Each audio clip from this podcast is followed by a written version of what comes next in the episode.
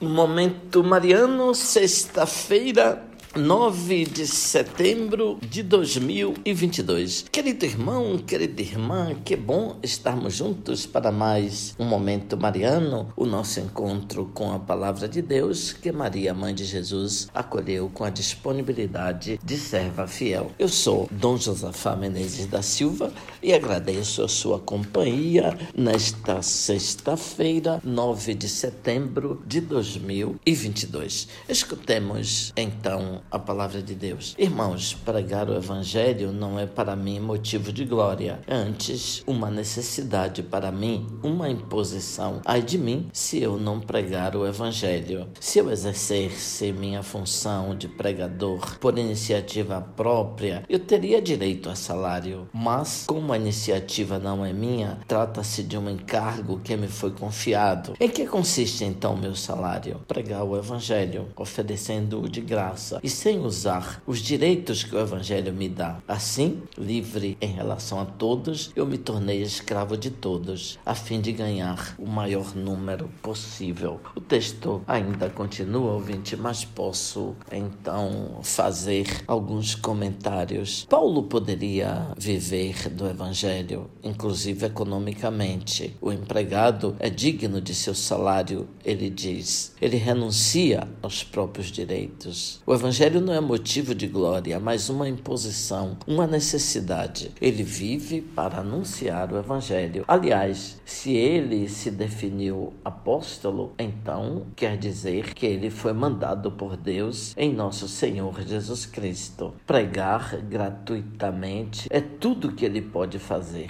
Para pregar o Evangelho, tornou-se livre em relação a todos, no entanto, para ser escravo de todos. Não é que se faz tudo para se humilhar simplesmente, mas se faz tudo para ganhar as pessoas para Cristo. O apóstolo faz tudo por Cristo, tudo por missão, tudo para ganhar muitas pessoas para Cristo. São Paulo diz que nesse aspecto ele está buscando uma coroa incorruptível. Pode um cego guiar outro cego? Não cairão os dois num buraco? Um discípulo não é maior do que o mestre. Todo discípulo bem formado será como o mestre. Porque tu vês vês o cisco no olho do teu irmão e não percebes a trave que está no teu próprio olho, diz Jesus no Evangelho de hoje, Lucas capítulo 6.